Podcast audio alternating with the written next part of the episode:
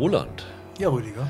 Wir reden ja heute über die Monsterserie Lovecraft Country. Ähm, das hat mich darauf gebracht, dich zu fragen, was ist denn dein liebstes oder unheimlichstes Serienmonster? Ja, da habe ich lange nachgedacht und bin dann auf ein total obskures Monster gekommen, was glaube ich kaum jemand kennt. Und zwar ist das aus einer Serie, die lief in den USA, glaube ich, von 88 bis 91. Die hieß auch Monsters. Das war sowas wie Twilight Zone, aber ein bisschen monsterlastiger. Und da die Pilotfolge, die heißt im Original The Fever Man. Und da gibt es ein Monster, das heißt The Sickness also die Krankheit. Und da geht es um einen, das, das spielt so vor, weiß ich nicht, vor 100 Jahren oder so. Und da gibt es einen Mann, der ist in der Lage, aus schwerkranken Leuten die Krankheit rauszuholen. Und die Krankheit erscheint dann als Monster. Also da ist zum Beispiel ein kleines Mädchen, das, das hat hohes Fieber. Und dann erscheint diese Sickness halt als so ein, so ein, so ein, so ein grotesker Mann, ist es auch eine Frau, man kann es nicht genau erkennen, in so einem Fettsuit und sieht total glibberig und ganz schlimm aus. Und als Feverman bist du dann gezwungen mit diesem, das ist so ein Schamane quasi, musst du dann mit diesem Monster ringen und ihm das Genick brechen, damit das Mädchen halt überlebt. Und das hat mich damals, als ich das mal, ich habe das mal einmal in Puppen bei irgendeinem RTL-Sender gesehen. Irgendwie. Das hat mich, das fand ich damals ziemlich klasse. Ich finde auch diese, diese Idee bis heute ziemlich gut. Und ich habe das natürlich jetzt vor ein, zwei Jahren nochmal auf YouTube nachgeholt, die Folge. Und die hat gerade so dramaturgisch ein bisschen gelitten. Aber das Monster sieht immer noch super creepy aus und diese Idee finde ich immer noch gut und darum habe ich mir jetzt äh, so Sickness ausgesucht. Ich habe von den Serien, die ich gesehen habe, ich bin ja nicht so ein Horrorgucker, deswegen äh, habe ich nicht so viel geschaut, ähm, gedacht, bei Buffy gibt es ja diese Gentlemen, mhm. die, dieser Hasch-Folge, wo keiner sprechen kann, ja, die Stimmen klaut. Ja, die, die waren sehr unheimlich.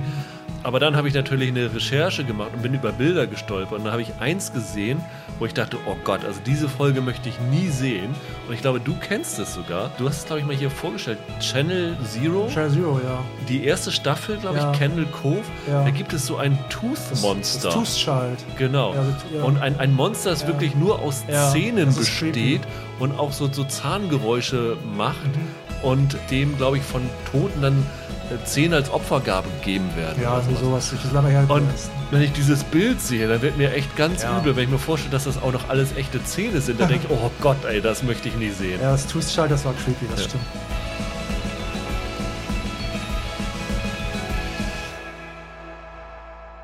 Hallo und herzlich willkommen zu einer neuen Ausgabe von Serienweise. Mein Name ist Rüdiger Meier und ich begrüße ganz herzlich Roland Kruse. Hallo. Ja, ich habe Roland heute wieder dabei. Das heißt, es wird heute mal wieder ein bisschen nerdiger als in den letzten Wochen. Wir haben uns dieses Mal sogar drei Serien vorgenommen. Wir versuchen dann alles so in 20, 30 Minuten jeweils durchzunehmen, damit es nicht allzu lang wird. Und zwar geht es zum einen um die neue deutsche Netflix-Serie Biohackers die seit dem 20.08. schon verfügbar ist. Dann geht es um, bei uns läuft sie, glaube ich, bei Fox, aber auch bei Sky Ticket ist sie verfügbar, die Serie Devs, eine Sci-Fi-Serie von Alex Garland, den man ja von Auslöschung und Ex Machina kennt. Genau. Und äh, als drittes Lovecraft Country, eine Serie, die Roland, glaube ich, schon zweimal auf ja. seiner Highlight-Liste hatte, für, weil die so das lange stimmt. in der Entwicklungsphase gebraucht hat. In, ich glaube, in der Vorschau für 2019, 2020 hattest du sie. Ja. Also die werden wir als letztes nehmen, weil die ist bis jetzt bei Sky nur im englischen Original verfügbar. Auf Deutsch kommt sie, glaube ich, am 13. November. Aber ich glaube, das ist so ein Nerd-Thema, dass das sehr viele auf Englisch sich anschauen werden. Mhm. Deswegen hängen wir das dann hinten ran. Äh, loslegen wollen wir mit Biohackers, weil es halt schon komplett verfügbar ist. Wie gesagt, seit 20.08. Äh, also letzte Woche Freitag. Wir sind ein bisschen später dran dieses Mal. Es sind sechs Folgen, wobei das zwölf Folgen insgesamt sind und Netflix hat es in zwei Staffeln aufgeteilt und ähm, jetzt sind die ersten sechs verfügbar. War ein relativ schneller Binge. Die sind auch nicht so super lang, die Folgen. Ja, worum geht's? Also es geht eigentlich relativ simpel um eine Studentin, die nach Freiburg an die Uni kommt, dort Biologie, nee, die studiert nicht Biologie, die studiert Medizin mhm. und belegt einen Biologiekurs mhm. bei einer Professorin die gespielt wird von Jessica Schwarz. Mhm. Die Medizinstudentin Mia wird gespielt von Luna Wedler. Und diese Lorenz ist eine Koryphäe im Bereich Genetik. Ja, ja ne? kann ja, man so sagen. Ja. Biotech, Biotech und Genetik und sowas, ja. Mhm. Und es stellt sich relativ schnell raus, dass die aber wohl gewissen Dreck am Stecken hat, mhm. weil die Mia ist auf einer Rachemission ja. gegen diese Professoren. Ja. Sieht man schon recht schnell. Ja. Die kommt in ihre Studenten-WG und hat dann irgendwie jede Menge Artikel und Bücher über diese Professoren, die sie dann irgendwie äh, heimlich versteckt. Und dazu kommt noch, dass sie in ihrer WG und an der Uni jede Menge kaputte Genies trifft. die CRISPR heißt das eine, ne? Es gibt es ja wirklich, ne? Also genau. CRISPR-Genschere, ja. Genau, CRISPR-Genschere, die der mit Pflanzen experimentiert. Einer, der halt mit diesem Biohacking, das im ja. Titel steht, seinen Körper durch Implantate ja. und all sowas äh, manipuliert. Also sehr verrückte Typen, die alle halt irgendwie die Natur des Menschen perfektionieren ja. wollen. Also der pflanzt sich dann irgendwie in einer Szene Magneten zum Beispiel unter die Fingerspitzen und bleibt da am Herd hängen. Ja, und äh, irgendwann hat er so ein, diese NFC-Chips, mit denen du kontaktlos bezahlen kannst, die hat ja. er irgendwie in dem, ja, ins Handgelenk implantiert sowas, oder irgend sowas. Ja, also völlig durchgeknallte Sachen. Das ist eigentlich schon die Prämisse. Was noch wichtig ist, vielleicht zu sagen, es gibt so ein Foreshadowing hier in dieser Serie. Das heißt, die allererste Szene der Serie findet in einem ICE statt. Mhm und du siehst, wie eine Frau ohnmächtig wird, irgendeine mhm. Krankheit hat, im Gang umkippt und diese Medizinstudentin Mia versucht sie zu reanimieren mhm. und dann kippt eine weitere Person ja. um. Also das, ist, das ist so die, das, das Erste, was mhm. man da hat. Und ja, das ist ein Erzählmechanismus, habe ich schon sehr, sehr oft gesehen. Ne? Mhm. Also bekannt, am bekanntesten ist Damages damals, ist das mhm. erste Mal, dass es mir so richtig bewusst mhm. geworden ist, dass so eine horizontal erzählte Geschichte mit so einem Punkt inmitten der Serie anfängt und dann so ein bisschen so, so, so ja. anteasert. Also ein anderes Beispiel, was berühmt ist, ist jetzt zum Beispiel, ich glaube, die zweite Staffel von Breaking Bad ja. am Anfang, das ist aber da, da, nur ganz kurz, da wird immer, da wird im Grunde immer die Katastrophe vom Ende angedeutet, dass genau. es da irgendwie eine Katastrophe gibt und dann sieht man da Stofftiere im Swimmingpool schwimmen und da ist offenbar irgendwas Schlimmes passiert und die ganze Staffel führt dann dahin. Hm. Ja. How to Get Away with Murder ist auch so ein Ding, dass in mhm. jeder Staffel so, mhm. ein, so ein Foreshadowing hat. Findest du es reizvoll, wenn so mit Spannungsmechanismen in Serien operiert wird? Ja, klar, wenn das gelungen ist. ist also wenn es funktioniert, dann funktioniert es halt. Hier haben, finde ich, ganz andere Sachen nicht funktioniert. Also ich fand das legitim, ich fand das okay. Ich habe ich hab ein bisschen mich gewundert, ich glaube, es wird gar nicht gesagt, irgendwie drei Wochen zuvor oder so. Ne? Es wird es eingeblendet, ich habe es nicht gesehen. Ich glaube, es sind zwei oder drei Wochen davor. Ich meine, es wird eingeblendet. Also, kann, ja. Vielleicht habe ich es über, überlesen. Das ist aber auch, auch völlig klar, wenn man da aufmerksam zuguckt, dass das halt davor beginnt. Also ich fand die, das kann ich schon mal sagen, ich fand die Serie nicht so gut kann ich gleich auch mit einstimmen. Also mir hat sie echt nicht gefallen. Ich habe auch so internationale Kritiken gelesen. Das war so der allgemeine Tenor. Mhm. Ich finde diesen Auftakt sehr symptomatisch für das, was mhm. mir an dieser Serie nicht gefallen hat. Mhm. Die Serie ist von Christian Ditter gemacht. Er hat ja schon internationale Filme gedreht und so hat ein bisschen internationalen Namen. Ja, vor allem ist er aber so vom deutschen Jugendfilm, ne? Vorstadtkrokodile. Vorstadtkrokodile hat er gemacht. Einen von den Wiki-Filmen auch gemacht. Genau, und dann hat er in, den USA, glaube ich, eine romantische Komödie oder sowas gedreht. Ich bin mir sehr, sehr sicher, dass Christian Ditter ein unglaublich belesener Typ ist, der sehr, sehr viele Filme und Serien studiert mhm. hat und genau weiß, wie was funktioniert. Er hat auch die, nicht nur inszeniert, er hat auch die Drehbücher zu dieser mhm. Serie geschrieben. Und ich glaube einfach, er hat so Sachen wie Damages oder How to Get Away with Murder gesehen und hat gedacht, super, das finde ich einen echt coolen, die würde ich gerne auch bei mir anwenden. Und dann hat er halt diese, diese Geschichte begonnen. Das wäre an sich ja auch ganz gut. Aber die Serien, die das richtig gut machen, du hast null Ahnung, wie es zu diesem Ereignis gekommen ist. Und dadurch entsteht der Reiz. Also ich erinnere mich nur daran, dass, glaube ich, Damages, die allererste Staffel, damit begann, dass Rose Byrne in einem Fahrstuhl stand und blutüberströmt war. Mhm.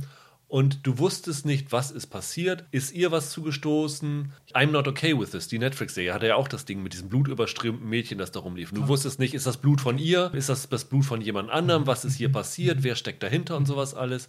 Dann wird halt über den Verlauf dieser Serie immer wieder irgendwelche Pferd und du denkst, ah, der war's. Nee, der war's. Mhm. Ach, das ist da passiert. Mhm. Ach, nee, das hier ist da passiert. Und du weißt ja, in dieser Serie geht es um Biohacking, ja, ja. es geht um Viren. Du weißt ja, die haben ja auch Biohackers dann noch zurückgezogen. Das sollte ja eigentlich schon im April, Mai oder so starten. Mhm. Und dann haben sie es ja wegen der Corona-Pandemie mhm. verschoben und du weißt sofort, was in diesem Zugszene passiert ist. Also genau. der Effekt ist schon mal weg. Deswegen hast du auch überhaupt keine Spannung, was dahin passiert. Das heißt, mhm. das ist eine völlig verschenkte Szene. Und so wie er das jetzt inszeniert hat, bewirkt sie genau das Gegenteil von dem, was eigentlich gewollt ist, nämlich Spannung zu erzeugen, indem der Zuschauer miträtselt und nicht weiß, was passiert und auf verschiedene Hints reagiert. Hier ist es aber so, dass du dadurch, dass du es vorwegnimmst, wahrscheinlich den spannendsten Moment der Serie ruinierst, weil du es vorher schon verraten hast. Da ist was dran, ja. Wenn du an dem Punkt dann bist, das ist dann wirklich tatsächlich sehr unspannend und äh, wie du schon sagst, also die Serie heißt Biohackers, musste auch an, ich glaube, die allererste Fringe-Folge fängt ja auch an mit so einem ähm, Biowaffenanschlag im Flugzeug. Das ist allerdings keine Vorstellung, das ist da chronologisch erzählt. Musste ich auch dran denken und ich hatte das Gefühl, dass ziemlich häufig in dieser Serie dass das eigentlich eine Serie für sehr junge Leute ist. Und dass ähm, Ditter und, und sein Team davon ausgehen, vielleicht, dass die noch nicht so wahnsinnig viel gesehen haben. Das halte ich für eine legitime Begründung, ja. ja. Dass irgendwie ein 16-Jähriger oder eine 17-Jährige, dass die vielleicht nicht sofort sagen, ja, das kenne ich von Breaking Bad oder das kenne ich von Fringe oder von Damages oder sowas. Und dass er das für die nochmal zeigt. Also mir war in der Serie alles eine Dimension zu klein. Es gibt manchmal Momente, die funktionieren. Ich finde so, die steigert sich so langsam so bis zur dritten Folge oder so. Und dann geht es aber auch relativ steil bergab, weil da merkst du irgendwann, also zum Beispiel auch die Jessica Schwarz, diese Figur, die gilt ja so als die große Koryphäe, die dann von der EU eingeladen wird und so. Dann siehst du deren Labor und du hast das Gefühl, ja, das ist halt sie alleine in so einem relativ kleinen Labor mit einem Prakti zusammen. Und mein lieber Scholli, also da erwarte ich ein bisschen mehr von so einer Koryphäe irgendwie. Und so ist das irgendwie immer. Also auch zum Beispiel, ich musste denken an den, ähm, den vierten Spider-Man-Film, mhm. also den ersten mit Andrew Garfield. Da gibt es eine Szene, über die habe äh, hab ich immer viel gelacht mit Freunden. Irgendwann relativ spät ruft Andrew Garfield bei, bei ähm, Emma Stone an, seiner Freundin. Und sie ist auch irgendwie Medizinstudentin oder sowas und arbeitet irgendwie bei, bei Oscorp. Und dann sagt er zu ihr, ja, pass mal auf, ähm, du musst hier dieses Gegenmittel herstellen. Und dann sagt sie sofort, ja, alles klar, mache ich. Und das ist halt natürlich total beknackt. Also sie ist, es wird schon klar, dass sie sehr schlau ist, aber trotzdem.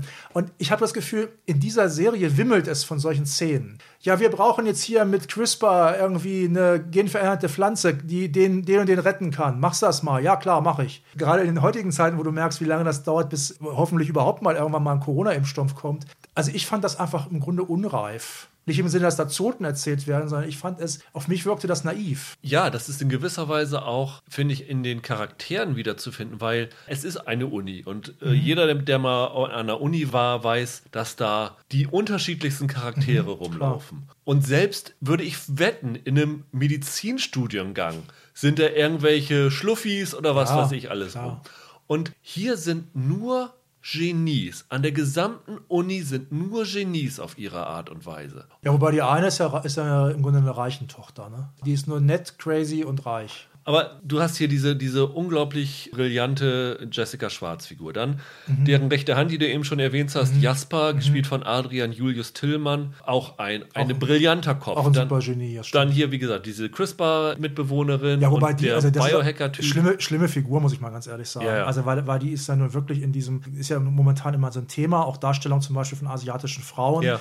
Und dann heißt es immer, ja, das ist, die sind so entweder total devot, Sexpüppchen oder Amazone. Nee, es gibt auch noch einen dritten und das ist diese Figur, nämlich der asiatische Tech-Nerd. Nur es ist hier halt eine Frau und die ist mir wahnsinnig auf den Keks gegangen. Das liegt nicht an der Schauspielerin. Ich fand die jetzt auch nicht wahnsinnig gut oder so, aber die kann nichts dafür. Die spricht halt so wahnsinnig schnell, dass sie sich ständig selbst einholt und kann halt alles und ist super schlau. Und die ist mir, diese ganze Figur ist mir wahnsinnig auf den Keks gegangen. Ja, und, und diese brillanten Köpfe, die wirklich mhm. alles können, die auch immer, wenn irgendein Problem ist, sofort eine Lösung haben, Stimmt. was du eben schon angesprochen hast. Stimmt. Das ist extrem nervig. Aber das Schlimmste ist, die Figur von dieser Mia, die ja mhm. quasi der der Avatar des Zuschauers mhm. ist. Das kann man sagen, das ist ein Klischee, aber es gibt einen Grund, warum Serien damit operieren. Emergency Room. Noah Wiley kommt da rein als ganz junger, ja, ja. unbelesener Typ, der mhm. dich sozusagen hier einführt. Du bist genauso ja, überfordert von der Situation wie er Na, selber. Ähm, das hast du in ganz, ganz vielen klar. Geschichten. Hier kommt diese Mia rein und ist noch brillanter und talentierter als alle anderen. Ja, gibt es dafür nicht so ein Fachwort, was irgendwie hier Mary Jane oder so? Ja. Gibt es einen Fachausdruck dafür,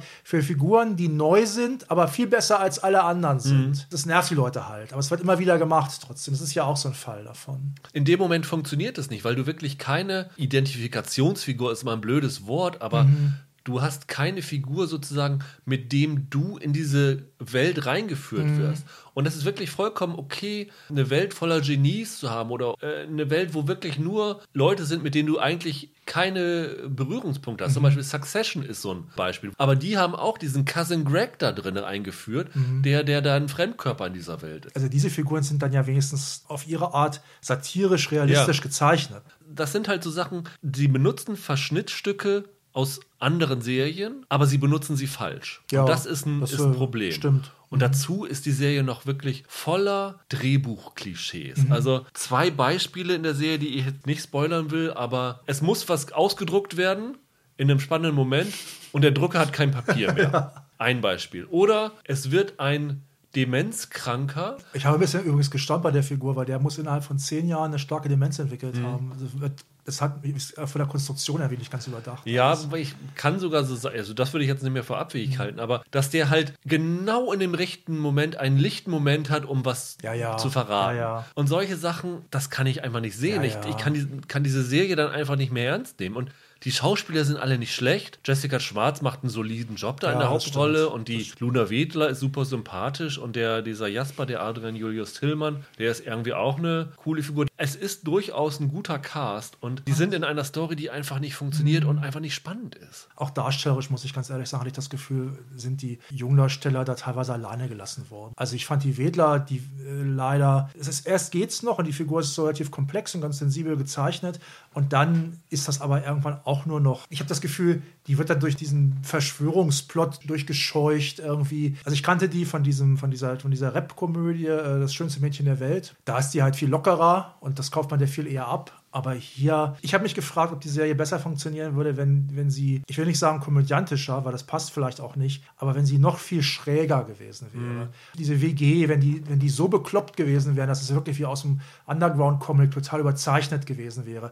Weil so tut es immer noch so, als da sind schräge Typen, aber das könnte sein. Hier, guck mal. Ich meine jetzt mal ehrlich, also Biohacking ist ja keine neue Sache, das ist jetzt seit den 80ern, hört man da immer mal wieder von. Da gibt es ja auch irgendwelche Verrückten, die sich dann irgendwie Muskeln anzüchten wollen und so. Meistens klappt das natürlich nicht. Ja, darum ist es halt nicht weit verbreitet. Also da wird dann auch so ein bisschen so getan, ja, das ist der geile neue Trend. Ist zum einen ist der Trend nicht neu, zum anderen ist er nicht geil, weil es gibt keine dollen Erfolgsgeschichten die mir bekannt wären. Ich musste ein paar Mal denken, wir haben, als ich das letzte Mal da war, glaube ich, da haben wir gesprochen über diese Serie mit der Catherine Langford hier, wo sie Nimue Cursed. spielt. Cursed, genau. Ne? Also diese, diese neue, diese, diese feministische Fassung, äh, möchte gern Fassung der Artus-Sage. Das ist auch so eine Serie, da wird ständig behauptet, es sei irgendwie viel größer als das, was man denn da wirklich sieht. Also für mich war das Pipifax, ehrlich gesagt. Ist ja in, in Freiburg gedreht Ja. worden, an der Uni. Ja. Coole Location, finde Ja, ich übrigens. ja. Also das, ich war noch nie in Freiburg, aber das macht einen coolen Eindruck und ich glaube, es ist auch eine echt tolle Studentenstadt. Aber Freiburg wirkt hier, also das ist natürlich keine Großstadt Mhm. wie, wie Hamburg oder Berlin, aber es wirkt extrem klein. Also du hast immer Ja. die gleichen Locations. Wenn, wenn sie von der Uni weggehen oder irgendwie von zu Hause weggehen, gehen sie immer über diese, ich glaube, blaue Brücke heißt sie, diese eine Brücke, immer die gleiche. Das ist wohl so ein Studentenspot, habe ich jetzt Ja, irgendwie ja. Ja, gelesen. okay.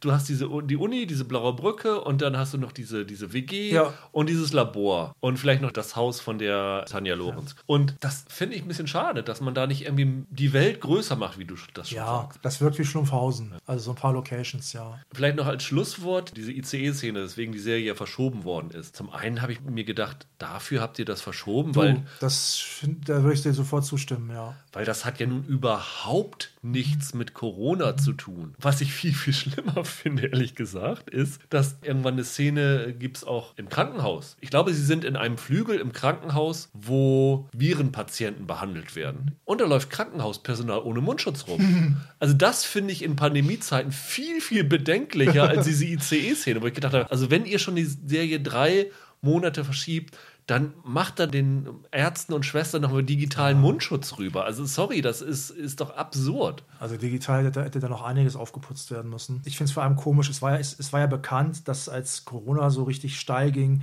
dass wahnsinnig viele Leute weltweit Contagion geguckt haben. Ja, ja. Und da muss ich dann sagen, ja, der kann ja auch so eine Serie bringen. Also und Contagion ist ein sehr guter Film, der sehr viel bitterer und härter ist als diese Serie jetzt. Und ähm, die ist, aber die ist, die ist ja sehr erfolgreich, ne? Die ist doch auf Platz 1 momentan der Netflix-Charts, manche, manche in Deutschland. Naja, also diese Netflix-Charts sind ja so mal eine Nummer für sich. Ne? Also diese Top Ten, meinst du, die Ja. auf, in der, auf dem Netflix-Startseite immer eingeblendet werden. Da ist ja mal so ein Sternchen dran und da steht dann dran, projizierte Nummern für den Monat Okay. oder so. Okay. Also ob das nun wirklich so ist, ist ist äh, sehr fraglich. Also die rechnen irgendwie hoch und mit Schätzungen, was jetzt so die Top Ten sind. Ich glaube, das äh, ist mit Vorsicht zu genießen, was da drin ist. Da kann sie auch sehr gut manipulieren, um zu sagen, hier Ja. ist ein Film oder eine Serie, die wollen wir ein bisschen pushen, dann bringen wir sie auf eins, dann denken die Leute, oh, ich muss das, stimmt. sehen, damit ich es mitreden kann. Das. Wie gesagt, unserer Meinung nach, glaube ich, kann man auf Ja, das verzichten, falls man- ihr es nicht schon gesehen also, habt. Finde ich auch, ja. Dann lass uns zu einer Serie kommen, die, glaube ich, schon von im Vorfeld deutlich vielversprechender war, nämlich Devs. Läuft bei Fox in Deutschland, Fox Channel, ist demzufolge dann auch bei Sky Ticket und ich meine bei Magenta TV auch zu sehen, die das beides übernehmen. Und ist eine Serie von Alex Garland. Ähm, willst du kurz versuchen zusammenzufassen, worum es geht? Kann ich machen. Ich kann auch mal kurz zu Garland sagen. Also, du hast ja schon gesagt, Auslöschung, Annihilation. Dieser Kinofilm, der bei Netflix dann hierzulande nur rausgekommen ist, oder halt auch Ex Machina, ist ja relativ bekannt, diese Androiden-Geschichte. Der ist ja eigentlich bekannt geworden als der Autor von The Beach, ne, damals. Und unter anderem hat er auch dann die Drehbücher geschrieben für 28 Days Later, meine ich zum Beispiel, und äh, für Sunshine. Und jetzt inzwischen führt er halt seit Ex Machina auch selbst Regie. Ja, also bei Devs geht es darum, spielt in San Francisco oder bei San Francisco. Junge Frau, Lily Chan, ist zusammen mit einem, ja, ist ein junger Russe, meine ich, ein russischer Programmierer, Sergei. Und der hat ein Gespräch mit einem Tech-Guru, gespielt von, von, von Nick Offerman, den man unter, unter anderem aus Parks and Recreations Ja. kennt. Forrest heißt er. Das ist der Chef von Amaya. Amaya ist ein bisschen geheimnisvolles, aber total äh, umrühmtes Unternehmen, die halt mit Quantencomputern arbeiten. Also es spielt wohl ein bisschen in der Zukunft, ne, weil momentan ja, sind ja Quantencomputer noch sehr, sehr schwierig zu handeln. Die haben also eine wahnsinnige Rechenpower. Und in dieser Firma gibt es eine Abteilung, von der keiner so richtig weiß, was die eigentlich machen. Die heißt Devs. Also man denkt natürlich sofort an Developers, aber Ja. vielleicht steckt auch ein bisschen mehr dahinter. Er führt dann da Software vor und dann wird er halt angeheuert von dem äh, Forrest und dessen, ja, sie ist quasi so die Chefentwicklerin. Ne? Al- Alison Pill spielt die. Katie. Katie, genau, die machen immer alles zusammen, die beiden. Und dann erzählt er freudestrahlend seiner Freundin, der, der, der Lily Chen, die gespielt wird von Sonoya Mi- Mizuno. Die hat unter anderem bei Garland relativ häufig mitgespielt. Da kannte ich sie jetzt. Die war bei. Ex Machina dabei. Ex Machina, die genau. Zweite weibliche Hauptfigur. Ja, genau, da spielt sie halt diese quasi äh, Haushälterin. Ja, genau. Und wer Maniac gesehen hat, die äh, Leiterin dieses Projekts, da war sie auch ganz toll drin. Mhm. Ja. Also der Sergei erzählt ihr dann freudestrahlend, ja toll, ich habe diesen Job da gekriegt, ich darf jetzt bei Devs mitmachen. Und dann wird er halt durch einen Wald, das ist, glaube ich, ein Wortspiel mit Forest und diesem Wald, durch den man dann immer durchgeht, zu dieser, dieser Devs-Einheit geführt und kommt dann in dieses, ja, was ist Devs? Das ist im Grunde ist das so eine Art Kubus, so ein Faraday'scher Käfig quasi. Ne? Also dieses Gebäude ist auch schon architektonisch ziemlich eindrucksvoll, muss man tatsächlich sagen. Am besten verraten wir gar nicht, wie das aussieht, weil das ist ganz cool. Dann wird ihm nur gesagt, ja, setz dich mal in den Computer, guck dir mal den Code an und dann äh, siehst du schon, worum es geht. Und viel mehr soll man vielleicht auch jetzt Ja. dazu eigentlich gar nicht verraten, Ja. weil da fängt die ganze Sache dann schon im Grunde an, ziemlich zu entgleisen. Und das ist wirklich jetzt nur die erste halbe Stunde, glaube ich, ungefähr, die ich jetzt Genau, was, beschrieben was habe. halt wichtig ist, ist, es passiert was, was die Lilly, also die Sonoya Ja. Mizuno, dazu bringt, Nachforschung über dieses Devs-Projekt anzustellen und dadurch gerät Genau. sie in höchste Gefahr. Serie läuft seit 19. August schon im Wochenrhythmus, also jetzt sind zwei Folgen gelaufen. Die, ähm, die zweite ist gerade am Mittwoch gekommen, also es läuft immer mittwochs um 21 Uhr und acht Folgen sind es insgesamt, das heißt, es läuft noch äh, sechs Wochen. Wir haben schon alle acht beide gesehen, versuchen uns mit Spoilern definitiv zurückzuhalten, also das ist schon das Maximum, was wir so plotmäßig erzählen wollen. Was ich aber auch nicht schlimm finde, weil also gefühlt für mich ist das eine Serie, die fast mehr über Atmosphäre als über Plot funktioniert. Das stimmt. Die ist ja wirklich sehr ruhig erzählt. Man hätte sie auch umgekehrt nicht, nicht schneller erzählen können, weil dann wäre wieder was von der Atmosphäre verloren gegangen, denke ich mal. Das kann man schon sagen, das ist eine sehr philosophische Ja. Serie. Also sie bespricht ein Thema an, das schon viele andere Serien in letzter Zeit angesprochen haben. Auch das wollen wir vielleicht nicht verraten. Es steht zwar überall, glaube ich, wenn man über die Serie liest, aber trotzdem sollte man das vielleicht für Leute, die noch reinschauen wollen, erstmal nicht verraten. Aber dieses Thema wird auf eine Art und Weise beackert, wie man es, glaube ich, so noch nicht Ja, gesehen hat, kann ja. man sagen. Einer der Unterschiede ist zum Beispiel auch ein konkreter Gegensatz zu Biohackers, dass das jetzt ziemlich überzeugend wirkt. Mhm. Garland, der arbeitet ja auch mit Wissenschaftlern zusammen. Also ich weiß das zum Beispiel von Annihilation, Auslöschung. Da hatte er so einen Science Buddy, der ist dann mal gefragt worden von Journalisten, sind die Sachen, die da passieren, in irgendeiner Form realistisch? Und hat er gesagt, ja, nicht unbedingt. Aber was Garland auszeichnet ist, die Figuren, die auf diese unrealistischen Sachen treffen, die würden sich so, wenn das Wissenschaftler wären, dann würden die sich so darüber unterhalten und so mhm. darüber denken. Und das ist hier halt auch so, dass die Leute halt in, in Wissenschaftsjargon reden und du merkst, das ist nicht irgendwie wie, eine, wie ein schlechter Science-Fiction, irgendwelches Blabla, sondern hat sich jemand Gedanken gemacht. Und wenn ein Mathematiker oder ein IT-Spezialist mitarbeiten würde bei Devs, dann würde der wahrscheinlich so reden. Mhm. Und auch die Technik, die man sieht, die auch optisch ziemlich eindrucksvoll ist, finde ich. Das ja. ist also auch sehr schön designt. Und auch, wie schon gesagt, auch diese Architektur dieser Devs Entwicklerwerkstatt, da hat er sich schon eine Menge Gedanken gemacht und das wirkt sehr überzeugend. Es wirkt wirklich fast so, als ob du einen Screenshot von jedem Bild mhm. machen könntest mhm. und dir das irgendwo hinhängen könntest. Was wir noch gar nicht erzählt haben, ist ja, es gibt ja dann auch dieses Amaya, also diese Firma, ja die haben ja diese riesige ja. Statue von ja. diesem kleinen Mädchen. Und die steht da in, in, in so einem Waldgebiet. Steht thront, über diesem Firmengelände. Ja, genau. genau. Am Anfang weißt du auch gar nicht, warum ist das so. Ja. Du hast auch auf den Türen ist auch dieses, dieses Bild von diesem kleinen Mädchen. Wer ist das? Was soll das? Und es wirkt auch ein bisschen creepy alles. Und da erfährst du dann halt im Laufe der, der Serie mehr darüber, was, hm. das, was das soll. Du bist begeistert von der Serie gewesen, muss man so sagen. Ne? Du hast, äh, glaube ich, vorher schon mir gegenüber geschwärmt, dass das schon. Ich habe mich ja sehr darauf gefreut. Gerade die Solo-Projekte von Galen mochte ich sehr gerne. Ex Machina und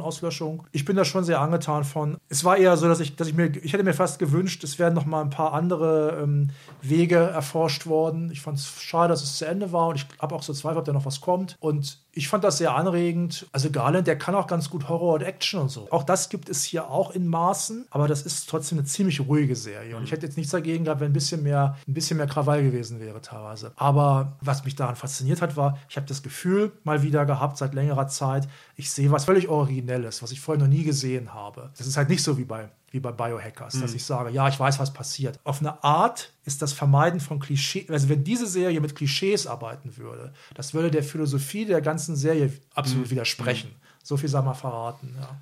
Galen hat ja alle acht Folgen inszeniert und geschrieben. Mhm. Also es ist wirklich ein Ein-Mann-Projekt mhm. fast hinter der Kamera. Also das, was du sagst, stimmt absolut. Also sowas habe ich auch lange nicht mehr gesehen. Und es war wirklich so, dass du jede Folge überrascht worden mhm. bist. Die Serie geht so ein bisschen, man kann es nicht direkt Cold Open nennen, aber so ein bisschen in die Richtung geht es, weil mhm. jede Folge geht irgendwie überraschend los. Mhm. Also du hast manchmal eine Folge, die zeigt irgendwie den Computercode. Mhm. In einer Folge geht es, glaube ich, wird so ein, ein gesprochenes Gedicht ja. äh, bildet den Anfang. Ja. Eine Folge geht, glaube ich, mit so, mit so Tonfolgen ja. los und so. Das fand ich super interessant. Mhm. Mich hat es letztlich fasziniert, aber auch ein bisschen kalt gelassen. Ich habe mir hier irgendwann aufgeschrieben, es ist so ein bisschen wie, du gehst in eine Galerie, stehst vor einem Bild und siehst ein Bild und sagst, hm, Oh, der Pinselstrich, wie er den hier angemeldet ist, ist wirklich äh, faszinierend und diese, diese Farbkomposition und sowas alles. Aber du guckst dieses Bild an und fühlst da nichts mhm. bei. Und das ist so ein bisschen mein Empfinden bei Devs mhm. gewesen. Also ich verstehe jeden, der diese Serie großartig findet. Ich bewundere extrem viel, was er hier gemacht mhm. hat, was den Einsatz von Bildern, was den Einsatz von Ton angeht. Ja diese ganze Stimmung, die er darüber gebracht hat. Aber es hat mich vollkommen kalt gelassen. Mhm. Diese Geschichte hat mir irgendwie nichts gegeben. Ich kann das sogar verstehen. Also ich, ich musste oft an 2001 von Kubrick denken. Okay, den hasse ich auch. Okay, ja, siehst du, das passt auch tatsächlich. Also wenn man jetzt 2001 zum Beispiel nicht mag, dann hat man, glaube ich, wird man, glaube ich, mit dieser Art des Erzählens auch wenig Freude haben. Und ich gebe dir in Teilen recht. Das ist gut gespielt. Die Bisuno spielt zum Beispiel klasse, finde ich, die, die Lily Chan. Ähm, ist eine, naja, ich will gar nicht sagen komplexe Figur, aber es ist eine, die, die, die bringt schon eine Menge Ausdrucksstärke, eine Menge Facetten im Ausdruck mit. Aber es ist wirklich eine Serie, die man eher bewundern als lieben ja. Kann. Da ist was dran. Also im Gegensatz zu Ex Machina zum Beispiel, wo man wirklich vielleicht auch Mitleid haben könnte oder sich hingezogen fühlen konnte zu der Roboterfrau damals, zu der äh, Alicia Vikander. Das ist hier ein bisschen, ein bisschen anders. Es ist alles ziemlich kühl. Man muss auch teilweise an Christopher Nolan denken. Dem wird das ja zum Beispiel auch oft vorgeworfen, dass es dem eher so um Ideen geht und, und um Bilder und weniger um, um, um Figuren. Und da ist schon was dran. Und wenn man 2001 nicht mag, ich glaube tatsächlich, da hat man hier auch nicht so richtig viel Spaß. Also der Tonfall ist auch schon ähnlich. Es ist auch ähnlich ruhig erzählt und ähm, auch, wie gesagt, 2001 der Einsatz von Musik ist ja, ja, ja, will, äh, ja weltberühmt. Was mich halt nicht gewundert hat, aber ein bisschen, was ich schade finde, ist, dass alle Teile, die in dieser Serie sind, eigentlich direkt für mich gemacht sein müssen. Ich finde, die Mizuno ist super. Ja. Ich finde Offerman auch in dieser Rolle Ja. großartig. Ja. Der ist ja bei Parks and Recreation so ein Straight Man gewesen, Mhm. der irgendwie so den so ganz trockenen Humor hatte. Und hier in so einer ernsten Rolle, der Mhm. muss halt nicht viel machen, aber der hat halt so ein, so ein Rauschebart und so lange Haare mittlerweile. Macht ja auch irgendwie jetzt eine Handwerkershow. Passt irgendwie ganz gut. Der sieht Ja, das stimmt, da hätte ich mal was von gesehen, äh, auf YouTube. Er ist doch richtiger, also Ja, ja. Hobbyhandwerker Ja, ja, genau. und richtig guter auch. Ja, er hat auch ein Buch gemacht Ja, genau. Äh, über einen Kanubau und das habe ich mal alles. auf YouTube gesehen. Genau, und irgendwie, stimmt. Mhm. ähm, äh, ich glaube, nächste Woche Making It hier ähm, mit Amy Pöhler zusammen, von, die auch bei Parks and Recreation Mhm. dabei war. Ich glaube, am 31.08. bei Sky. Und irgendwie hat er auch hier so ein, so ein Handwerker-Feeling, bringt er darüber. Aber ich finde, der- passt in diese Rolle. Mhm. Ja, er muss ja. nicht viel machen, er ist perfekt. Ich finde Alison Pill ähm, ganz gut. Und auch so die Schauspieler, die man nicht so kennt. Also Ja. es gibt da noch so einen Sicherheitschef, Ja, Kenton. Kenton, der wird gespielt von äh, Zach Grenier. Das ist eine ziemlich gute Figur. Ich glaube, das ist die Figur, die möglicherweise zur Kultfigur werden könnte. Okay. Also kann ich mir vorstellen. Und dann gibt es halt noch in diesem Programmiererteam, gibt es ja noch Stuart, gespielt von Stephen McKinley Henderson. Das ist so ein, halt auch so ein Bart und so, so ein älterer Herr. Das ist schon so ein sehr, ein sehr dicker Mensch. Ja, ja. Sehr sympathisch, aber der sieht schon so ein bisschen aus wie das Michelin-Männchen. Und Linden ist eine andere Figur. Äh, auch ganz interessant, das ist eine männliche Figur, die von einer Schauspielerin, Ja. Kaylee Spaney, gespielt wird. Ähm, was überhaupt nicht thematisiert wird. Hat auch nichts mit Transgender oder Aber, irgendwas aber, man, zu aber, tun. aber man denkt das so. Man, Ja. Ich habe hab mich gefragt, ist das jetzt, ein, ist das eine, jetzt eine Trans-Person irgendwie oder Nee, so? Aber das es wird, ist es wird, wirklich- wird, nicht, wird, wird nicht thematisiert. Nee, ist auch, Ja. äh, glaube ich, nicht beabsichtigt. Es ist einfach so, die haben die Kaylee Spaney in dieser Rolle einfach gecastet und gesagt, du spielst ja eine männliche Figur, ohne dass es thematisiert wird. Das heißt, alles, alles wunderbar, aber die spielen, glaube ich, auch genauso, wie es für die Rolle verlangt ist. Aber es gibt in dieser Serie überhaupt keine Emotion zwischen den Figuren. Ich kann mich an keine Szene mehr erinnern, wo jemand mal richtig ausgerastet ist. Naja, naja, so ein bisschen. Ich glaube, die emotionalste Figur ist der Ex-Boyfriend von, Ja, der, von der Lily. Jamie. Der, genau, der wird gespielt von Jin Ha, der ist äh, Ja. nicht bekannt, ist auch gut, ist aber, ist aber überhaupt nicht bekannt, meine ich. Das ist halt ihr Ex-Boyfriend, der ist stinkig, weil sie mit dem Sergei abgehauen ist und der liebt sie immer noch. So viel sei verraten. Er sieht dann auch eine Chance, sie vielleicht wieder zu erobern. Und das ist eine äh, recht, na, nicht konventionelle Figur, aber das ist, der geht am ehesten in so eine Richtung von so einem Helden. Aber ich finde, so Gefühle und Emotionen kommen mir gar nicht rüber. Und das ist vielleicht auch der Grund, warum es mich so ein bisschen kalt gelassen hat. Wie gesagt, ich habe die Serie super gern geguckt. Mir hat das echt Spaß gemacht. Ich war wirklich überrascht und fasziniert von dem Ganzen. Aber letztendlich bei Serien ist das Wichtigste, dass du, glaube ich, eine, irgendeine Reaktion darauf hast. Irgendeine physische beim Horror oder eine Ja. emotionale oder irgendwie. Und das war hier nicht so. Und ich kann mir sogar vorstellen, dass das vielleicht sogar beabsichtigt ist. Dass es halt so ein, so ein Ding ist, ich mache jetzt mal ein Kunstprojekt und überlasse die Interpretation dem Zuschauer. Ja. Was ich total reizvoll finde. Und man könnte wirklich sehr, sehr gut über diese Serie wahrscheinlich einen Wochenpodcast machen und sich so, so austauschen Ja. darüber ein bisschen, wenn man, wenn man freier spoilern könnte und, und alles. Also ich, ich liebe sie nicht, aber ich kann wirklich nur jedem raten, trotzdem guckt euch die an, weil das ist wirklich unglaublich faszinierend. Also ich bin mal gespannt. Ich werde in den nächsten Wochen mir mal ein paar Artikel dazu durchlesen, zu den auch ja, wissenschaftlichen Theorien, um die es da geht. Ich musste auch ein paar Mal. Hast du diesen The Circle-Film gesehen? Nee, den habe ich nicht gesehen. Also ich habe den mal gesehen und der ist ja zu Recht auch ziemlich verrissen worden.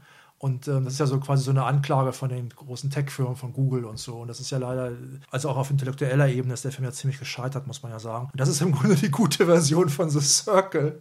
Er greift, also es ist, es, es geht hier um was anderes, aber er Ja. greift auch Themen auf, die The Circle auch aufgreift und macht das aber dann intelligenter, auch ein bisschen metaphorischer teilweise. Es ist tatsächlich so, das wird da, also der Garland stellt, stellt das da so hin, sein Kunstwerk, und das glitzert schön in der Sonne. Und daran brechen sich dann so die Gedanken der Leute, die es betrachten. Und das, ähm, das ist, das, sowas muss man echt erstmal hinkriegen. Also ist sicher, Ja. ist so sicher eine, find, also ich habe jetzt dieses Jahr noch nicht so wahnsinnig viele Serien gesehen, muss ich leider zugeben.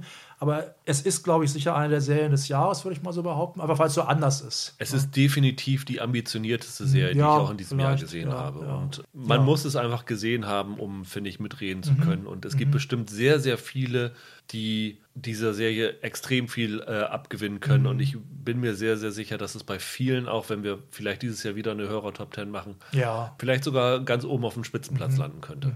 Weil es einfach, einfach was Neues ist. Ja. Und ich glaube, die Leute sehen sich danach, einfach nicht immer das Gleiche Ja, zu sehen und vielleicht mal auf andere Art und Weise angepiekst zu werden. Und das schafft Alex Garland hier in absoluter Perfektion, auch wenn er meinen Geschmack nicht hundertprozentig getroffen hat. Dann kommen wir zu Lovecraft Country. Ist eine HBO-Serie, läuft bei Sky Ticket am Tag nach der US-Ausstrahlung. Das heißt, es kommt die dritte Folge, meine ich, dann am Montag. Also in den USA ist es halt eine von den HBO-Serien, die diesen Prestigeplatz am, am Sonntag hat. Zwei Folgen sind, wie gesagt, jetzt schon gelaufen. Äh, Wir haben fünf gesehen vorab, die HBO zur Verfügung gestellt hat. Und es ist eine, auch finde ich, wie Devs, eine sehr, sehr ambitionierte Ja. Serie. Ist eine Adaption eines Buchs, das auch Lovecraft Country hat, von Matt Ruff aus dem Jahr 2016. Ich glaube, du hast das Buch Ja. auch schon vorher Ich habe gelesen das, gehabt, vorher- ne? ich hab das gelesen, ja. Ich mag das Buch auch. Ja. Produziert von Jordan Peele und von J.J. Abrams. Mhm. Jordan Peele hat damals, glaube ich, dieses, diesen Roman gesehen und sofort äh, gesagt, ich, will- ich will das adaptieren, Mhm. weil es ja absolut in das passt, was Ja. er normalerweise macht. Also er hat ja schon Get Out und Wir gemacht Ja, genau. und das verbindet ja Rassismus, the oder es thematisiert Rassismus in einem Horrorgewand. Ja, stimmt. Und genau das macht Lovecraft Country auch. Lovecraft Country ist benannt nach H.P. Lovecraft, diesem, dieser großen Horror-Ikone, Schriftsteller aus dem, ist im, geboren im 19. Jahrhundert, äh, Ende des 19., hat aber sein äh, meistes Schaffen im 20. Jahrhundert, Anfang des 20. gemacht. In den 30 Jahren gestorben, meine ich. Genau. Vieles ist dann von August Dörlers posthum, ist der erst Ja. so richtig groß geworden. Er ist eigentlich. verarmt gestorben, weil damals hat sich da kaum einer für interessiert für das Ganze. Aber seine Ideen haben wirklich lange, lange nachgehalt. Also ähm, er hat diesen Cthulhu. Ja, Cthulhu, ja. Also Cthulhu-Mythos, es ist halt. Mythos, also, genau. also die Grundidee von, von Lovecraft ist im Grunde, die sich durch viele seiner Sachen zieht, ist im Grunde so ein bisschen, naja, Erich von Däniken, nur, halt- nur halt besser und gruseliger. Sind wir als Menschen wirklich die, die Krone der Schöpfung? Sind wir die Herrscher über unseren Planeten? Nein, es gibt bei Lovecraft halt uralte, teilweise ziemlich eklige, teilweise kaum beschreibbare, also wirklich buchstäblich kaum beschreibbare Monster aus dem, aus dem All, die uns weit überlegen sind und für die wir nur im Grunde Würmer Ja. sind. Und wenn man ein bisschen dumm ist, dann kann man äh, diese Monster entfesseln und die kommen einen besuchen und, äh, und zerstören vielleicht die Welt. Die, die viel, also wahnsinnig viele Figuren bei Lovecraft werden auch immer wahnsinnig durch diese Begegnungen und so. Das ist ja auch so ein Thema, es gibt ja auch sehr, der ist ja auch sehr beliebt in der Rollenspielerszene, gibt ja auch dieses Call of Cthulhu Rollenspiel und da ist es ja auch ein Dauerthema, dass man aufpassen muss, dass man nicht diverse Phobien entwickelt und wahnsinnig wird. Und dieses Lovecraft Country, das ist Neuengland im Im, Grunde. im genommen. Grunde, ja, ja, das so, Weil, so weil der ja. Lovecraft hat alle seine Geschichten in Neuengland spielen lassen. Ich muss ehrlich gesagt sagen, als ich die Serie gesehen habe, war ich sehr verwirrt, weil Ja. ich hatte das Gefühl, dass sie in den Südstaaten der Ja. USA spielt. Es ist auch in Georgia gefilmt worden. Es soll auch so aussehen, aber um quasi in dieser Tradition von Lovecraft zu sein, sind Ja. sie halt in Massachusetts zum Beispiel. Und diese Lovecraft-Monster, die auch viele mit Tentakeln und sowas sind, die haben halt zum einen filmische Stoffe inspiriert, wie zum Beispiel ähm, die das Alien von HR Ja. Giga ist davon inspiriert. Oder- der Demogorgon aus Genau. Stranger Things ist demnach Ding, empfunden. die, also das Ding aus einer anderen Welt zum Beispiel. Genau. Und auch dieser, ich mag ihn ja überhaupt nicht, aber trotzdem ist er wichtig. Prometheus oder Prometheus, der hat ganz starke Lovecraft-Elemente, unter anderem. Und halt auch so Leute wie Stephen King oder äh, Guillermo del Toro, die sind Ja. Mhm. alle von Lovecraft inspiriert. Also äh, ein sehr, sehr einflussreicher Autor. Aber in den letzten Jahren wird der Autor Lovecraft immer mehr hinterfragt, weil es kommt. Also es war, glaube ich, immer schon bekannt, war aber es ist nie bekannt. richtig thematisiert worden, dass der halt ein hemmungsloser Rassist gewesen ja, ist, der Typ. Also, der, also Lovecraft sah sich halt so, man hört, man hört den Begriff heute selten, aber früher nannten man Leute wie Lovecraft halt WASP, Hm. also White Anglo-Saxon Protestant. Mhm.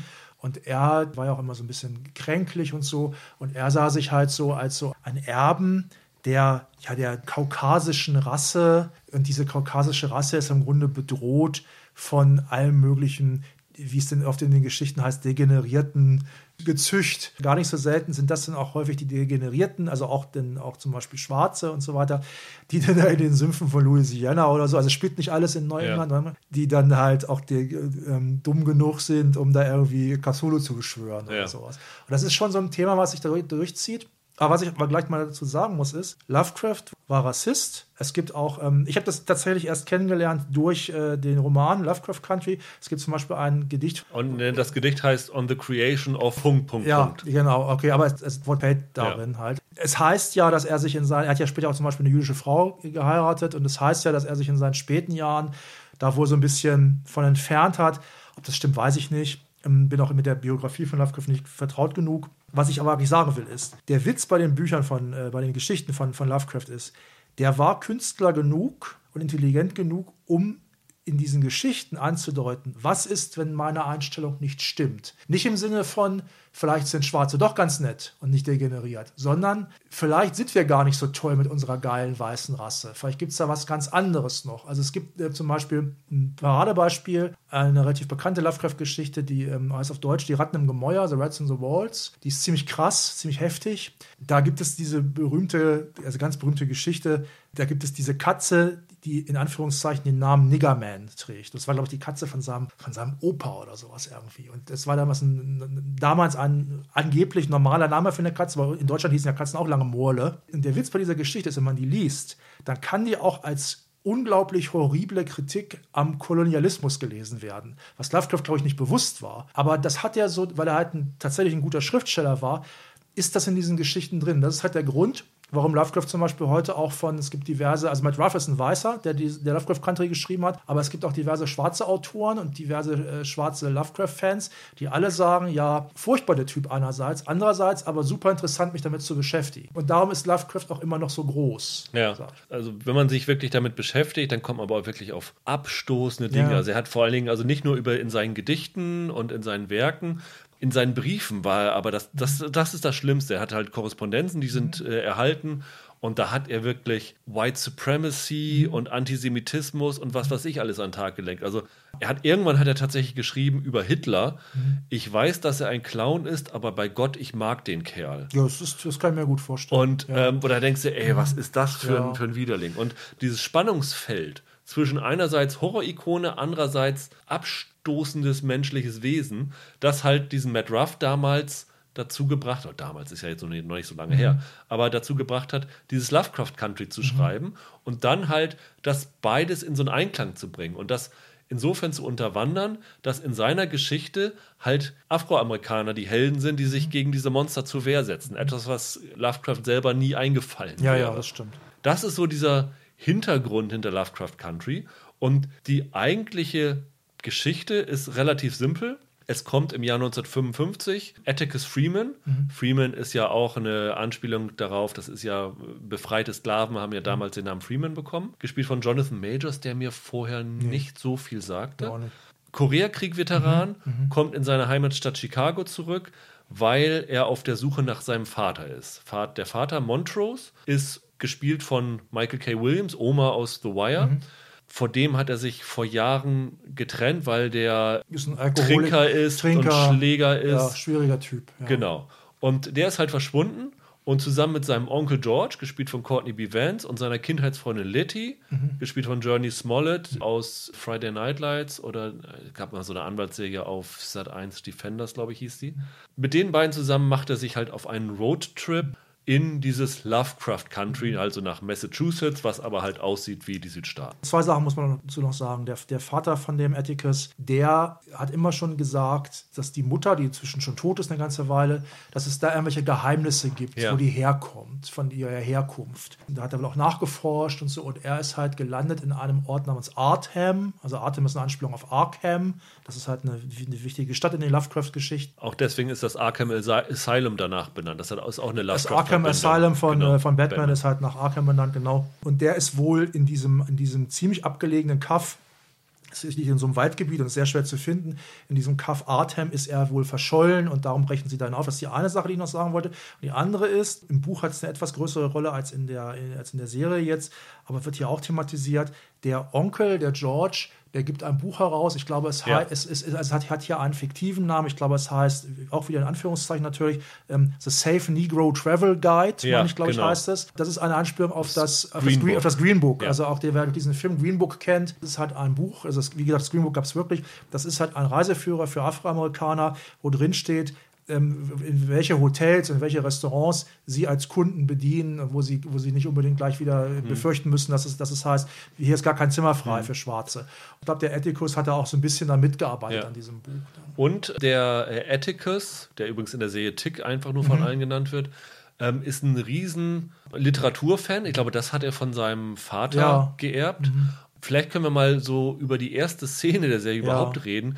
Das ist nämlich eine, eine, eine Fantasy-Sequenz ja. auf auf dem Mars ist das, ne? Das ist, er liest ja, glaube ich, glaube John Carter auf Mars. Ja. Liest er gerade. Ja. Und also wir erfahren dann kurz danach, er ist im Bus eingeschlafen, ja. träumt das. Also John Carter auf Mars muss man kurz dazu sagen, es ist von dem Tarzan-Erfinder Burroughs, nicht von genau. Lovecraft. Aber es ist, ja, ja. Mhm. Und ähm, dann sind da halt Monster auf dem Mars.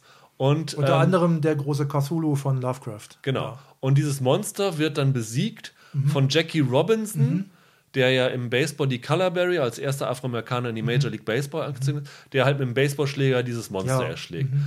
Eine unfassbar teuer aussehende ja, Szene. Ja, das ist ganz großes ähm, Kino. Ja. Die super aussieht und die eigentlich gleich so, so dir das Thema mhm. setzt, ne? dass hier so diese Monster von einem afroamerikanischen Helden umgebracht werden. Mhm. Und diese Verbindung zwischen Monstern und, und Rassismus, das ist halt, was sich komplett durch diese ganze mhm. Serie, zumindest durch die ersten fünf mhm. Folgen, die wir gesehen haben, zieht. Und die erste Folge ist mit das Beste, was ich in diesem ja, Jahr gesehen habe, muss man super. sagen. Die sieht unfassbar teuer aus und ja. ist, auch, ist, auch, gut inszeniert, gut erzählt, fand ich auch. Ja. Die haben ja, ich meine, ist 2018 oder sogar noch früher gedreht und dann lag es ja ganz lange auf Halde und ich meine, sie haben erst nur den Piloten gedreht und dann gab es später dann den äh, Auftrag, das als Serie zu mhm. machen. Und diesen Bruch sieht man, glaube ich, ganz gut, ja. weil in diesem Pilot ist, glaube ich, alles reingeflossen. Mhm. Und diese zweite Folge ist von denen, die wir gesehen haben, vielleicht die schwächste. Ja, würde ich so auch unterschreiben. Ja. Weil sie relativ zerstückelt wirkt. Also sie, sie wirkt irgendwie gehetzt, als ob sie ja einen 120 Minuten Kinofilm auf 60 Minuten gekürzt Also ich habe bei der zweiten Folge das Gefühl gehabt, wenn ich das Buch nicht kennen würde, ja. hätte ich dich vielleicht gar nicht verstanden. Ehrlich, ehrlich, gesagt muss ich sagen, ich habe es nicht verstanden. Okay, also, ja. Äh, wir haben es auf Englisch gesehen, mhm, mhm, es gab auch keine Untertitel dabei und die ersten beiden Folgen sind ohne Untertitel verdammt schwer mhm. zu mhm. verstehen. Und die zweite war noch schlimmer. Und ich habe jetzt auch von einigen Kritiken in den USA gelesen und gehört, die bei der zweiten Folge genau das gleiche Problem mhm. haben. Ich habe gedacht, ich bin einfach zu doof, mein Englisch ist nicht gut genug, dass ich das mhm. deswegen nicht verstanden habe. Aber es ist wohl wirklich so, dass da irgendwie sehr, sehr mit äh, Heckenschere rangegangen ist. Also es gibt auch später manchmal noch Übergänge, die ich ja. sehr abrupt finde. Also es gibt zum Beispiel in der fünften Folge, die eigentlich ganz gut ist im Großen und Ganzen, da gibt es eine Szene, wo eine Figur was ganz Schreckliches in einem, so viel kann man vielleicht verraten, einem Schrank entdeckt. Mhm. Und dann ist das aber kurz danach gar kein Thema mehr. Dann mhm. gibt es einen Schnitt und dann hat die erlebt die wieder ganz andere Sachen. Ja. Und du denkst, hä, fehlt da jetzt, fehlen da jetzt irgendwie fünf Minuten? Das hat mich auch gewundert. Also ich habe mich tatsächlich gefragt, also die Fassung, die wir hatten, die war ja noch nicht ganz fertig. Ne? Da fehlten ja noch so Kleinigkeiten. Aber ich fürchte fast, dass da eher so, so, so Titles und sowas fehlten, weil die Effekte sahen ja, wenn sie denn da waren, teilweise schon ziemlich imposant mhm, aus. Ja. Das sind manchmal sehr abrupte Schnitte. Und also wie gesagt, also ich war froh, dass ich den Roman kannte und genau wusste, was da passierte. Und ähm, in der zweiten, speziell in der zweiten Folge, also ich würde dir auch recht geben, die zweite Folge ist tatsächlich, ich würde sogar sagen, mit Abstand die schwächste. Ist die Serie dann eine relativ genaue Adaption des Romans also oder ist sie relativ frei? Genaue nicht, es ist so ein Mittelding. Das ja. ist, ähm, orientiert sich immer deutlich an dem Roman, sie machen aber viele Sachen anders. Also sie machen zum Beispiel gerade bei der Figur von dem Vater von dem Atticus, die ist im Roman, ist die, ja, die, also hier ist sie auch ein bisschen mehrdimensionaler und der Typ ist einfach ein sehr spröder, sehr harter Typ. Es gibt einen Aspekt, wollen wir jetzt ja nichts spoilern, aber es gibt einen Aspekt bei der Vaterfigur, der, der so auch in der fünften Folge dann nochmal vertieft wird. Was fand ich ganz gut. Den gibt es gar nicht mhm. bei der Figur im Roman. Es geht so weit, dass zum Beispiel Figuren in der Serie sterben, die im Roman weiterleben. Viele Themen werden übernommen. Also die ersten beiden Folgen, die folgen ziemlich genau dem Roman, würde ich sogar sagen. Und es ist im Roman auch so, also die ersten beiden Folgen sind quasi das, ich meine, das erste Kapitel oder auch die ersten beiden, ich weiß es nicht mehr genau von dem, von dem Roman. Es ist im Roman so, dass der wirkt fast wie eine Kurzgeschichtensammlung. Es geht um die Familie von dem Atticus und dann gibt es noch, gibt's auch noch Freunde und sowas. Und in jeder Geschichte gibt es eine andere Hauptfigur. Die, die hängen alle zusammen. Es gibt in jeder Geschichte eine andere Hauptfigur. Und es wird auch in jeder Geschichte im Grunde ein, oder in jedem Kapitel ein anderer Horror- oder Sci-Fi-Aspekt erforscht. Das finde ich ganz Ja. super interessant, dass du das sagst, weil das habe ich mir hier notiert. Das ist mir bei den fünf Folgen auch aufgefallen, dass es teilweise wie eine Anthologie Ja. gewirkt Ja, hat. ja. Es ist natürlich alles eine übergreifende Geschichte da drin, aber Mhm. du kannst tatsächlich fast jeder Folge nicht unbedingt ein Filmgenre Ja. zuordnen, aber eine Art von Film zuordnen. Also die erste Folge ist so äh, was Unheimliches im Wald Ja. so ja, ein Thema. Ja. Die zweite Folge geht so um Ges Geheimgesellschaften, Ja. so Skull and Bones mäßig. Die dritte Folge ist eine Haunted House Ja, Geschichte. Spukhausgeschichte, ja. Die vierte Folge hat so ein bisschen Indiana Jones Touch, so Abenteuer. Und die fünfte ist eine Body Switch Geschichte. Ja. Und das fand ich super interessant, dass wirklich jede Folge so, ein, so einen ganz anderen Touch reinbringt Mhm. und du wirklich mit jedem dieser Einstünder eigentlich einen kleinen, abgeschlossenen Film mit den gleichen Figuren hattest. Das fand ich irgendwie total faszinierend. Mhm. Also das wird dann halt in dem Roman, am Schluss wird das dann alles äh, mehr und mehr wird das zusammengeführt und du kriegst dann halt mit, wie sie diese einzelnen Geschichten zusammenhängen. Wir haben ja schon einige negative Sachen angesprochen, also dieses, dieses teilweise sehr abrupte manchmal. Aber ich finde es eine im im Großen und Ganzen gelungene Adaption des Romans. Ich finde es, glaube ich, tatsächlich sogar noch besser als du. Wie gesagt, ich habe ja schon eben erwähnt, dass die erste Folge für mich eine der besten, die Ja. ich in diesem Jahr ist, Die gesehen so, habe, die ist wirklich toll. wegen der historischen Aspekte vor Mhm. allen Dingen. Diese Monstersachen sind nicht mein Ding. Ich finde es aber super interessant, wie das eingesetzt worden ist, weil es ist ja bewusst, so habe ich es zumindest verstanden, eingesetzt in dem Sinne von, das sind zwar unheimliche Monster, aber die sind überhaupt nicht mal annähernd so schlimm wie diese Ja. rassistischen Monster, die du begegnest, weil Ja. diese Monster, die fressen wenigstens gleich Weiße und Schwarze auf, denen ist das scheißegal, wie die fressen. Und bezeichnend ist da diese erste Folge, ohne sie zu spoilern, da wird halt dieses Thema Sundown Towns Ja, besprochen. Mhm. Es ist äh, für mich wie bei Watchmen gewesen, dieses äh, Tulsa Massacre, von dem ich zuvor Ja. noch nichts gewusst Ja, hatte, war war mir mir, auch Sundown Towns kein Begriff. also ich kenne es aus dem Roman tatsächlich Ja. nur. Ja. Aber es ist tatsächlich so gewesen, dass bis in die 50er hinein, wahrscheinlich sogar noch inoffiziell später, gab es halt Städte, die relativ offen, hier in diesem Fall wird sogar mit einem Billboard, mit einem Plakat gezeigt, dass es so auch wohl wirklich gegeben hat, dass äh, Schwarze gefälligst nach Sonnenuntergang hier verschwunden haben sollen. Sonst sind sie so, es wirkt so ein bisschen wie bei The Purge Freiwillig. Ja. Mit dieser Thematik spielt diese erste Folge. Und da gibt es eine unglaublich spektakuläre Verfolgungsjagd. Und ich finde, das kann man sagen, weil, wenn ich das jetzt sage, stellen sich die Leute was komplett anderes vor, als was es ist. Es ist eine der besten Verfolgungsjagden, die ich seit langer Zeit gesehen habe. Und kurz danach kommen die Monster auf und du bist wirklich erleichtert, dass diese Monster da sind. Und das finde ich, fand ich irgendwie ein Das ganz, ganz interessantes. Ja, das ist auch gut. Was ich dazu noch sagen kann, ist, also die Serie ist relativ blutig. Es gibt relativ krasse Splatter-Effekte und es gibt auch, die Monster sieht man auch Ja. teilweise. Das ist im Roman halt, ich bin mir nicht sicher, ob man im Roman überhaupt jemals direkt ein Monster sieht. Also außer den rassistischen Monstern. Ja. Ich glaube nämlich nicht. Dieser Splatter-Aspekt ist im Roman, äh, der Roman ist, vergleichs, ist ver wirklich verglichen damit ziemlich harmlos. Das wird hier aber teilweise ganz gut eingesetzt. Wir wollen mal nicht verraten, worum es da geht, aber in der fünften Folge, du hast schon gesagt, Body Switch, da gibt es halt zum Beispiel derbe Splatter-Szenen. Das ist aber gar nicht dumm. Also, das ist jetzt nicht irgendwie Fun-Splatter oder so, das wird schon ganz gut eingesetzt. Das macht schon, äh, wie, wie das da eingesetzt wird in einem, naja, antirassistischen Kontext, das muss man erstmal hinkriegen, da muss man erstmal drauf kommen. Das fand ich schon ganz gut. Und Ja. dann, dann finde ich es auch nicht schlimm, wenn das dann so blutig ist, weil das passt dann da irgendwie ganz gut zu. Ich finde die Serie unglaublich gut adaptiert. Misha Green ist die Showrunnerin, hat auch, ich glaube, das Drehbuch zu allen zehn Folgen geschrieben, teilweise mit Co-Autoren die späteren Folgen, die ersten alleine. Die hat eine andere Serie, äh, Underground, hieß sie, über die Underground Railroad. Würde mich, nachdem ich das hier gesehen habe, super interessieren. Also Underground Railroad ist ja das Fluchtnetzwerk für schwarze, für geflohene Sklaven. Ne? Genau, und ich glaube, Johnny Smollett spielt in der Serie auch mit. Ist leider in Deutschland nicht erhältlich, außer zum Kauf, glaube ich, auf Englisch bei Amazon. Die würde mich super interessieren. Die finde ich, adaptiert das super und ich finde auch die Inszenierung super. Also äh, die Regisseure sind gar nicht so bekannt. Der bekannteste Name war für mich Daniel Sackheim, der ist so ein bekannter TV-Regisseur. Der hat, glaube ich, sogar bei äh, Game of Thrones mal mit äh, inszeniert. Ganz viele andere Sachen. Aber die machen, ha- haben halt echt tolle Einfälle gehabt. Mir ist das natürlich nicht aufgefallen, aber ich habe es dann über Twitter und so mitbekommen und habe dann das tatsächlich dann mal verglichen. Es gibt Fotobildbände aus den 30ern, 40ern, 50ern, ja. die halt so die afroamerikanische Lebenswirklichkeit ja. abgelichtet haben. Unter anderem von Margaret Burke White, das ist eine Fotografin, Fotojournalistin für Life Magazine gewesen. Die ist auch eine der, ich glaube, die erste weibliche Kriegsfotografin gewesen. Mhm. Die hat Fotos gemacht und Gordon Parks, das ist der Regisseur, der später Shaft gedreht hat. Mhm.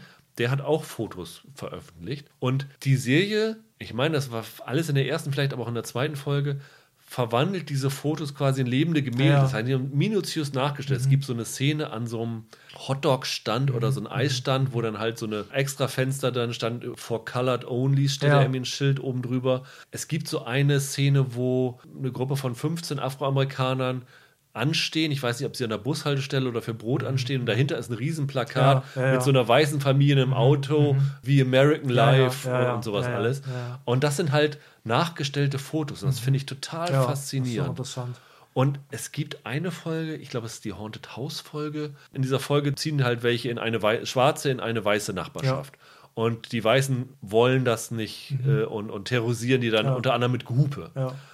Und dann gibt es eine Szene, wo Journey Smollett aus dem Haus geht mit einem Baseballschläger. Mhm. Und wie diese Szene gefilmt ist und zu der Musik geschnitten mhm. ist, das hat mich so mitgerissen. Da habe ich gedacht, mhm. wow, das ist, ist unglaublich brillant inszeniert. Ja. Und, und solche Szenen haben mir dann auch so, so Schwächen wie bei der mhm.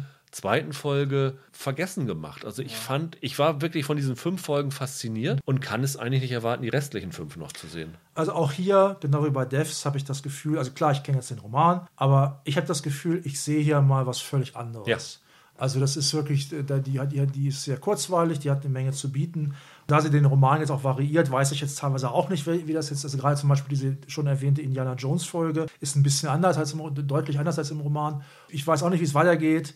Und es gibt manchmal auch ganz gute Cliffhanger, also auch diese Koreakriegsgeschichte, da ist ja wohl auch einiges passiert in Korea mit dem Ethicus, das ist im Roman überhaupt kein Thema mhm. beispielsweise. Mhm. Da bin ich auch mal gespannt, in welche Richtung das geht. Ich war ganz glücklich, also wie gesagt, ich fand auch nicht alles perfekt, aber ich war, also man hat ja im Vorfeld wirklich gedacht, na hoffentlich taucht die Serie was. Hm. Weil es hat sich jetzt so lange hingezogen. Und ähm, gut, die ersten Teaser und Trailer, die dann kamen, die sahen dann schon ganz gut aus. Da sind auch einfach schöne Ideen drin. Also zum Beispiel, dass Musik eine relativ wichtige Rolle spielt. Ja. In der ersten Folge gibt es dann zum Beispiel einen Gesangsauftritt von zwei Frauen aus der Serie, unter anderem von der Johnny Smollett halt. Und der, ist, der passt da auch super rein. Also eine Sache, die fand ich manchmal ein bisschen schwierig. Sie haben ja so, das ist fast schon so ein bisschen wie bei Bertolt Brecht, so, eine, so, eine, so ein V-Effekt. Sie unterlegen manchmal Sequenzen, Montagen zum Beispiel. Ähm, es gibt, so eine, es gibt so eine Reisemontage in der ersten Folge. Die werden dann unterlegt, nicht mit Musik, wie man es normalerweise machen würde, sondern die ist dann zum Beispiel unterlegt mit einer Rede, mit einer berühmten Rede von James Baldwin, glaube ich, ja. einem schwarzen Autor, ja. der da halt über Rassismus spricht und über dieses, äh, über das rassistische Weltbild. Also mit, mit Weltbild ist, meine ich jetzt, dass er sagt, die Leute nehmen wirklich eine, haben wirklich eine völlig andere Weltsicht. Es ist gar nicht vorstellbar für die, dass ich als Schwarzer hier kein Verbrecher bin wenn ich in eine weiße Nachbarschaft gehe. Da läuft halt diese Originalaufnahme. Das fand ich noch ganz gut, aber ich fand es zum Beispiel, obwohl ich ein, durch, durch, durchaus ein Fan bin von Phil Scott Heron, von dem, von dem Sänger, also ist er so ein Hip-Hop-Vorreiter gewesen. Dieser, der, dieser Sprechgesang. Der, ja, der, der, der, ein total berühmtes Lied von ihm, äh, Whitey's on the Moon. Ja, ja, genau. Also es geht vielen Schwarzen schlecht, aber die Weißen sind jetzt zum, jetzt zum Mond geflogen, haben da wahnsinnig viele Millionen verpulvert.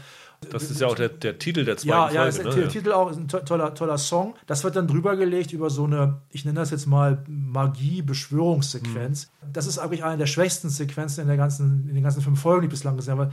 Ah, das funktioniert manchmal nicht so richtig. Und ich, sie haben es dann nachher auch so ein bisschen zurückgefahren, hatte ich den Eindruck. Also, also in der ersten Folge ist es auch sehr gewagt mit James Bolton, funktioniert, funktioniert aber wirklich noch ganz gut. Aber ja, es sind so kleine Nicklichkeiten. Sieht klasse aus, ich finde es gut. Ich habe auch wirklich das Gefühl, ich sehe mal wieder was völlig, was völlig anderes. Ja. Und nur dann muss ich auch zum Beispiel, Darsteller sind auch prima. Ich finde zum Beispiel gerade die Journey Smollett, fand ich echt super. Ein, ein super Hammer. Ja. Muss ich auch ganz klar sagen, so, hätte, so hätte in 50er Jahren eine, eine schwarze Leinwandgöttin ausgesehen. Ja.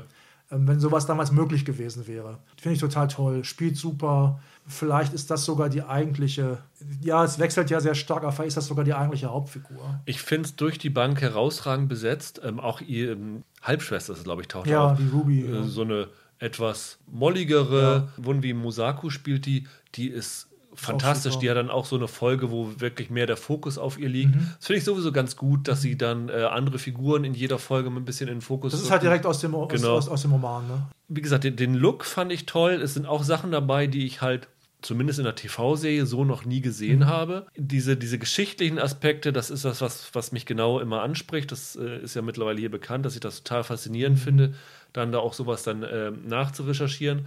Und halt der Unterschied zwischen Devs und Lovecraft Country ist für mich, ich kann mich mit diesen Figuren hier identifizieren. Jetzt ein bisschen äh, blöd identifizieren, Nee. aber ich kann mit diesen Figuren das, was sie ihr Leben nachempfinden Klar. oder nachfühlen. Ja, finde ich total, Und- total nachvollziehbar. klar. Und deswegen mag ich wenn, im direkten Vergleich Lovecraft Country tatsächlich mehr Mhm. als Devs, weil ich da irgendwie mehr in diese Geschichte Mhm. reingezogen werde. Das sind beides perfekt inszenierte Serien, aber ich habe hier einfach mehr Zugang zu. Mhm.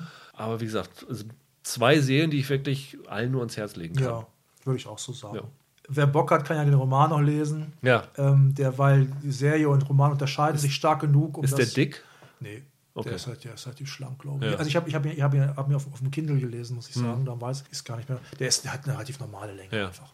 Ich habe ihn auf Englisch gelesen und ich fand den auch relativ easy Mhm. lesbar eigentlich. Aber das ist auch wirklich eine, eine gute Adaption, die ich finde es ich find's gerade eigentlich auch ganz gut, dass sie Sachen anders Ja. machen. Wie gesagt, das Einzige ist so ein bisschen die ersten, gerade die ersten zwei Folgen, vor allem die zweite, sind ein bisschen schwer zu verstehen. Auch wenn man mit dem Englischen ein bisschen Probleme hat, äh, wird es noch ein bisschen schwieriger. Also wer sicher gehen will, bis Mitte November warten, dann kommt es halt auch auf Deutsch bei uns raus. Aber man kann auf jeden Fall, ich finde, die erste Folge kann man auch mal auf Englisch gucken. Also das Ja. ist, ist schon ganz cool, weil sie sich halt auch sehr über die Bilder erzählt. Und das ist schon ganz, ganz cool. Dann soll es das für heute gewesen sein. Wie gesagt, zwei große Empfehlungen von uns und eine, äh, falls ihr es hoffentlich noch nicht gesehen habt, äh, Finger weg von Biohackers Warnung. Und dann in der nächsten Woche müssen wir mal schauen. Ich habe zwei Sachen auf dem Zettel. Zum einen kommt zu Netflix Cobra Kai, die, diese YouTube-Serie. Ich glaube, das wäre vielleicht ganz interessant, weil ich habe so das Gefühl, dass bei vielen, die bei YouTube vorbeigelaufen ist und jetzt kommen die ersten beiden Staffeln bei Netflix. Und die zweite Staffel von The Boys startet bei